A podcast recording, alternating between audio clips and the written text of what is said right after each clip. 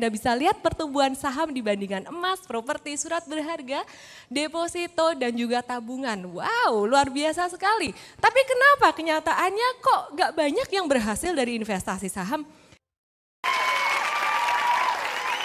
Halo, saya Ellen May. Malam ini kita akan belajar lebih dalam tentang bagaimana cara kita uh, berinvestasi saham. Nah, saya turun aja ya karena kayaknya nih saya kecil banget di depan nanti saya kelihatan jadi semakin kecil gitu ya. Nah saya sudah berinvestasi di pasar saham ini dari tahun 2017 jadi sekitar 11 tahun. Dan sebenarnya waktu itu juga nggak sengaja. Seperti ibu siapa tadi? Ibu Tantri ya? Nggak sengaja? Eh sengaja juga ya. Masa bikin pai susu nggak sengaja? E, tidak berencana nggak membayangkan pai susunya menjadi suatu yang sangat luar biasa sekali dan saya sangat senang sekali juga pai susunya ibu Tantri tadi. Nah saya sendiri juga nggak menyangka bahwa saya bisa berhasil berinvestasi di pasar saham Indonesia. Kenapa? Karena pada tahun 2007 waktu itu saya berinvestasi dapat keuntungan yang sangat luar biasa. Jadi injek terus dananya. Dari siapa? Suami. Injek terus dananya, injek terus. Saya bilang, Pi, untung Pi. Tambah lagi ya Pi. Oke deh, tambah lagi, tambah lagi. Tapi tahun 2008 pasar saham mulai turun Nah di situ suami saya nanya, gimana sahamnya? Saya bilang, e, pokoknya kamu tahu beres aja deh. Padahal di situ saya udah mulai deg-degan. Kenapa? Karena keuntungan yang luar biasa di tahun 2007 berbalik jadi kerugian di tahun 2008. Dan waktu itu saya sempat berpikir, saya ini beneran berinvestasi atau malah saya ini lagi gambling? Saya pengen tahu dulu dong siapa di antara Bapak Ibu semuanya yang udah pernah berinvestasi di pasar saham Indonesia. Beli saham aja, mau untung mau rugi terserah. Boleh angkat tangan tinggi-tinggi? Oh dikit ya? Oke, kalau gitu siapa di antara Bapak Ibu semuanya yang sama sekali nggak pernah beli saham? Boleh angkat tangan? Loh, Oke, oke, oke. Pertanyaan ketiga, siapa yang dari tadi saya minta angkat tangan, gak mau angkat tangan, boleh angkat tangan? Oke, selalu ada yang begitu. Saya senang sekali di Bali ini. Bali ini tenang, damai, senang-senang banget ya. Jadi biasanya sibuk diundang ke mana? Aduh sibuk-sibuk, tapi begitu tahu Bali. Oke, yes, ayo langsung berangkat. Oke, nah sekali lagi apa sih sebenarnya rahasia keberhasilan seorang investor di pasar saham? Sebelum saya masuk ke kunci dan intinya, kita lihat dulu mengapa kita berinvestasi di pasar saham, khususnya pasar saham Indonesia. Nah, Anda bisa perhatikan di sini, perbandingan imbal hasil instrumen investasi ini saya dapat dari Bloomberg. Datanya sih masih sampai tahun 2012, tapi Anda bisa lihat pertumbuhan saham dibandingkan emas, properti, surat berharga, deposito, dan juga tabungan. Wow, luar biasa sekali. Tapi kenapa kenyataannya kok gak banyak yang berhasil dari investasi saham? Saya kenal seorang teman saya yang bekerja, dia uh, seorang pejabat sekuritas. Beliau mengatakan, ketika tahun 2007 waktu itu pembukaan akun saham luar biasa tinggi sekali. Seperti contohnya uh, seperti tahun 2017 kemarin ya sama pembukaan akun saham naik luar biasa mengikuti IHSG yang naik luar biasa. Tapi ketika tahun 2008 jatuh dalam, langsung hilang semua tuh. Ke mana tuh para investor, trader or gambler maybe? Ya, jadi sekarang ini juga sama. Tahun 2017 pembukaan rekening saham kata teman saya yang kerja di sekuritas luar biasa banyaknya ya. Nah, bagaimana dengan tahun 2018 ini? Kita akan lihat nanti ya. Oke, kalau memang saham begitu bagus ya, is it too good to be true untuk menjadi seorang investor yang sangat sukses dan kaya di pasar saham? Kenapa banyak orang gagal? Padahal kalau Anda lihat data ini, ini chart data yang bilang dari tahun 2003 sampai tahun 2013, 10 tahun, ini belum saya lanjutin sampai tahun 2017-2018 jauh lebih tinggi lagi, itu tumbuhnya lebih dari 1000 persen. IHSG atau indeks harga saham gabungan. Mungkin tadi Pak Alex udah cerita tentang pertumbuhan saham BCA dan BRI ya Pak ya. Luar biasa banget tadi presentasinya. Oke, nah sekarang kita lihat dong tahun 2017 kemarin adalah tahun bagus di pasar saham Indonesia seperti halnya tahun 2007. Apakah 2008 ini masih ada peluang buat kita? Atau 2018 masih ada peluang buat kita? Atau jangan-jangan jatuh kayak tahun 2008. Aduh, serem semua nih ya. Dari yang tadi udah bersinar-sinar, senyum-senyum, wah naik, naik, naik, beli-beli. Tapi sekarang, loh kok diingetin tahun 2008? Ada apa sih tahun 2008? Tahun 2008 waktu itu pasar saham IHSG dan juga indeks bursa uh, Singapura dan seluruh dunia turun luar biasa. Bahkan IHSG turun 60 persen. Dan waktu itu benar-benar ketika kalau Anda berinvestasi di pasar saham, itu rasanya adem panas gitu ya. Bahasa Balinya adem panas apa ya? Panas dingin tuh bahasa Indonesia Pak. Siapa tahun 2008 yang udah uh, beli saham? Wah Pak Alex, Pak Alex doang masa sih? Saya nggak percaya. Gimana Pak rasanya waktu itu Pak? Saya beli. Oh Bapak beli? Oh jangan-jangan Bapak yang guyur sahamnya ya? Enggak beli. Duitnya saking banyaknya bisa buat guyur saham segitu banyak. Enggak ya Bapak beli ya? Belinya di di bawah-bawah gitu ya Pak ya? Untung banyak dong Pak. Enggak, saya jual terus saya beli lagi yang cerita tadi. Oke, luar biasa. Tepuk tangan sekali lagi buat Pak Alex. Luar biasa sekali. Sama Pak. Jadi saya sempat berhenti beberapa bulan, akhir 2008 dan 2009 awal saya beli memang luar biasa banget. Oke, 2017 Anda lihat indeks bursa di Amerika dan di Eropa di seluruh dunia naik luar biasa. Ini di Eropa, FTSE. Kemudian Anda lihat ini di Jepang. Ini juga naik luar biasa. Ini berapa persen ya itu? Ah 19 persen, IHSG lebih dari itu. IHSG lebih dari itu. Dow Jones Amerika naik 25 persen sepanjang tahun 2017. Hang Seng naik 35,99 persen. IHSG gimana tahun 2017? IHSG itu biasanya kalau dalam rentang setahun itu kadang naiknya cuma belasan kayak gitu ya. Nah kemarin 2017 Anda bisa lihat tuh grafiknya naik cepat sekali yang paling kanan itu ya. Nah Anda bisa lihat pertumbuhan IHSG, kok nggak bisa keluar ya? Oke bisa di next. It's 19,09 persen, sekitar 20-an persen. Kemudian Anda bisa lihat yang naik saham apa aja sih? Ini sektor finance. Sektor finance naik sekitar 40 persen ya. Jadi sektor finance merupakan sektor yang paling besar di bursa, menjadi penggerak dari IHSG. Nah kalau eh, IHSG naik, yang naik saham-saham apa? Mostly finance dan juga sektor consumer good. Kenapa? Karena sektor itulah yang paling besar di bursa menjadi penggerak indeks. Sekarang kita lihat sektor yang lainnya. Nah ini adalah sektor basic industry, semuanya naik. Bisa tolong dibantu di next. Oke. Okay. Semuanya naik, naik sekitar 23 persen, bahkan lebih, ada yang 19 persen, ada yang 40 persen. Nah ini sektor mining juga naik. Oke, ini ada sektor, nggak kelihatan ya tulisannya ya, naik sekitar 12 persen infrastruktur, terus next terus sektor, nah Anda bisa lihat di sini, performa uh, Bursa Indonesia tahun 2017, ini rangkumannya, Anda bisa lihat tadi grafik-grafik yang saya tampilin, yang paling tinggi naik adalah sektor finance. Finance itu saham-sahamnya apa aja yang tadi disebut Pak Alex. Ada BRI, ada BCA, ada Bank Mandiri, tiga itu yang paling besar. Oke, kemudian bagaimana dengan tahun 2018 ini? Nah saya tampilin dua foto ini, kira-kira Anda tahu nggak ya apa yang sekarang sedang terjadi? Kenapa pasar saham turun? Baik di Indonesia maupun di global. Nah, saya persingkat aja ya. Jadi saat ini lagi hot-hotnya perang dagang, perang tarif antara Amerika dan juga China ya. Jadi Amerika ini naikin tarif impor baja dan lain sebagainya dan itu yang menjadi salah satu penyebab kenapa kemarin uh, bursa kita juga kena dampaknya. Nah, sekarang kita lihat IHSG, bursa saham tahun 2017, ih naiknya kenceng banget. Kayak tahun 2007, 2007 lebih kenceng. Tahun 2018 ternyata naiknya nggak tahan lama, cuman sampai bulan Januari Februari aja. Setelah itu gimana? Setelah itu jatuh sampai ini grafik terbaru hari ini. Nah, dari level tertingginya sekitar level 6000 berapa itu 6006 6.600 berapa ya? Ya cukup tinggi ya. IHSG, kemudian sekarang turun sampai ke level sekitar 6.188 ya hari ini tadi. Cukup dalam sekali. Aduh, gimana dong? Yang punya saham udah mulai deg-degan. Gimana dong? Masih bisa turun sampai berapa dalam?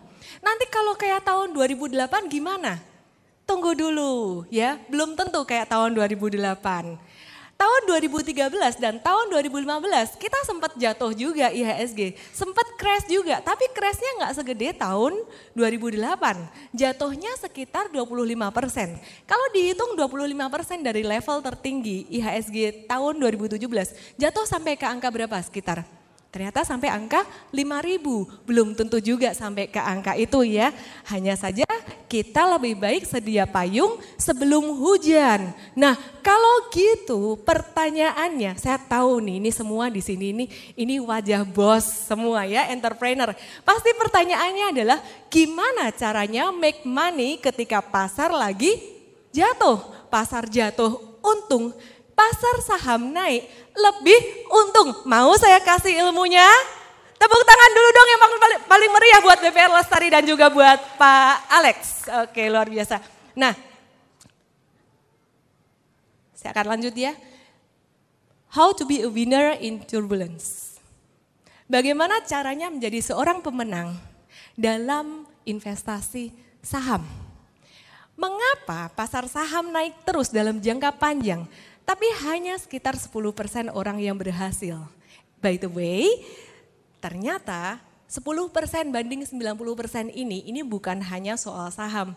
Ini ternyata adalah prosentase keberhasilan orang yang benar-benar berhasil. Kenapa? Karena hanya orang yang benar-benar mau menjalani proses, ya. Itu sangat sedikit sekali. Oke, sekarang kita lihat kenapa banyak orang gagal tapi beliau ini berhasil. Siapa sih? Siapa sih mereka ini? Ini adalah Warren Buffett. Tadi Pak Alex juga udah sebutkan. Kemudian di bawah Warren Buffett itu siapa? Nggak terkenal ya wajahnya ya. Gurunya Warren Buffett. Namanya Benjamin Graham. Kemudian ada satu lagi, ada satu lagi lady. Siapa ini? Namanya Anne Shaber. Nah, ada satu cerita menarik dari investor ini, Anne Shaber. Anne Shaber ini adalah seorang pensiunan pegawai pajak di Amerika. Di usianya sekitar 50 tahun, beliau pensiun. Nah, Anne ini merasakan satu diskriminasi yang sangat luar biasa sekali dalam hal gender waktu itu. Kemudian setelah uh, pensiun, Anne mulai berinvestasi di pasar saham di Amerika dan kemudian mendapatkan keuntungan yang dalam jangka panjang luar biasa seperti tadi yang diceritakan oleh Pak Alex sampai akhirnya N tutup usia di usia 101 tahun. Berarti genap sekitar 50 tahun N berinvestasi di pasar saham. Dengan hidupnya yang sangat sederhana, N ternyata mengumpulkan uang ratusan ribu US dollar dan uang itu digunakan untuk beasiswa bagi wanita-wanita yang mau e, mengenyam pendidikan lebih tinggi. Bagus nggak Bapak Ibu? Bagus ya tepuk tangan dulu dong buat beliau. Oke, nah kita lihat lagi. Siapa sih mereka ini? Ada yang kenal mereka? Nggak kenal ya? Mereka adalah orang-orang yang juga berhasil dengan di pasar saham, namun dengan cara yang berbeda. Ini ada si ganteng, om ganteng yang lagi begini. Ini namanya Jesse Livermore. Kemudian di sebelahnya lagi ada Nick, uh, sorry kebalik ya. Ini Nicholas Darvas yang lagi begini. Nah kemudian yang satu lagi, ini namanya adalah Jesse Livermore. Nah, kemudian yang fotonya berwarna itu yang masih hidup. yang masih hidup. Di bawah itu namanya David Ryan, fotonya kecil. Kemudian yang di sana yang pakai ini ya dasi kuning ya, jadi ganteng-ganteng semua. Makanya jadilah investor dan uh, trader saham. Nanti Anda jadi semakin ganteng dan cantik. Tepuk tangan dulu dong buat semuanya. Oke, okay. nah itu adalah David Ryan dan yang satu lagi adalah siapa? Mark Minervini. Siapa mereka? Mereka adalah orang yang berhasil luar biasa dari pasar saham dengan cara yang totally different dengan Warren Buffett. Dengan cara yang totally different dengan Benjamin Graham ataupun Anne Shaver. Benar-benar berbeda. Kalau yang pertama tadi kita bisa sebut sebagai investor, yang kedua ini kita sebut sebagai trader. Nah, saya mau ajarin dua-duanya buat Anda. Ya, jadi kita selesai ini acara jam berapa, Pak? Jam 10.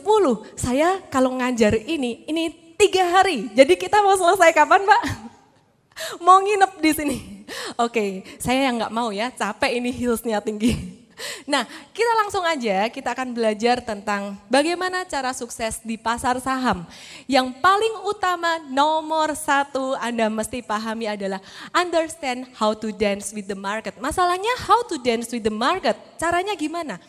Nomor satu paling penting adalah understand the economy and stock market cycle. Kata kuncinya adalah cycle. Cycle bicara tentang apa? Timing. Kemudian yang kedua, understand the strategies and how to put the right timing. Jadi yang pertama, Anda pahami sekarang nih siklusnya lagi gimana sih? Sekarang lagi posisinya di mana? Yang kedua adalah strategi yang cocok dipakai sekarang ini apa? Udah, mukanya jangan tegang semua, senyum dulu. Kasih tepuk tangan sekali lagi biar seger. Oke, Malam ini saya akan rangkum strateginya menjadi sangat-sangat simple sekali. Jadi Anda nggak usah khawatir karena banyak orang berpersepsi pasar saham itu kayaknya susah ya. Nah malam ini saya akan kasih yang gampang buat Anda. Tapi nendang termasuk juga pilihan sahamnya. Jadi Anda pulang dari sini langsung tahu saya mau beli saham apa.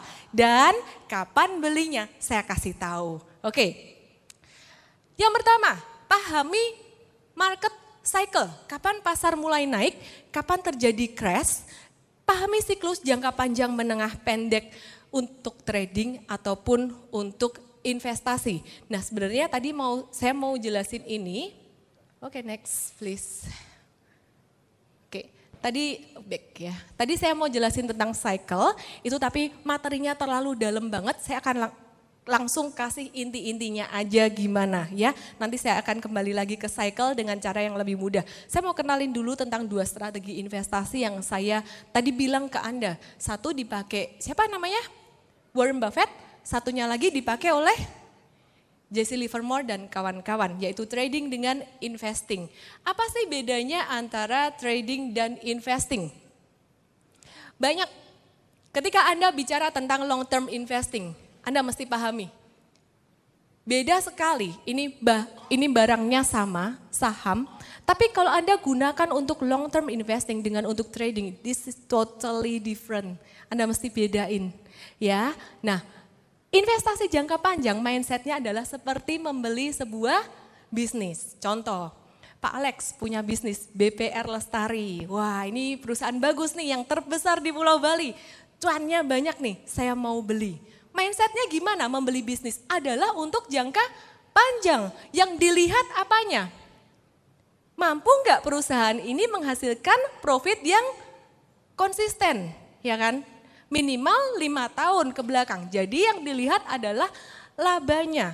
Kemudian Cara untuk membatasi kerugian atau proteksinya juga berbeda sekali dengan trader saham. Kalau trader saham, cara membatasi kerugian menggunakan harga. Harga turun di bawah level sekian, saya jual rugi supaya nggak terlalu dalam. Kalau investor nggak kayak gitu. Investor yang dilihat adalah kalau perusahaan ini nggak lagi menghasilkan keuntungan. Saya mulai kasih lampu kuning. Mulai kita jual nggak ya? Atau masih bisa dipertahankan. Nah, mindset investasi dan trading ini sangat berbeda sekali. Kalau tadi investasi mindsetnya adalah membeli perusahaan, kalau trading mindsetnya adalah seperti pedagang. Mindsetnya seperti apa? Pedagang yang diperhatikan adalah selisih dari harga sahamnya. Time frame-nya juga beda. Kalau investasi, time frame-nya adalah, saya bilang investasi saham tuh minimal lima tahun lah. Kalau di bawah itu bukan investor saham ya. Saya bilang investasi saham paling nggak lima tahun. Lebih panjang, lebih baik ya. Nah, kalau trader, trader rentang waktunya berapa lama? Jangan dibayangin trader beli pagi, jual sore, beli pagi, jual sore. Saya akan kasih lihat Anda bagaimana cara saya trading dan juga investasi. Saya trading saham, saya beli satu saham, saya bisa hold 3 sampai 6 bulan. Profitnya, kalau orang di Jawa Tengah ngomongnya, nak nan, enak, tenan.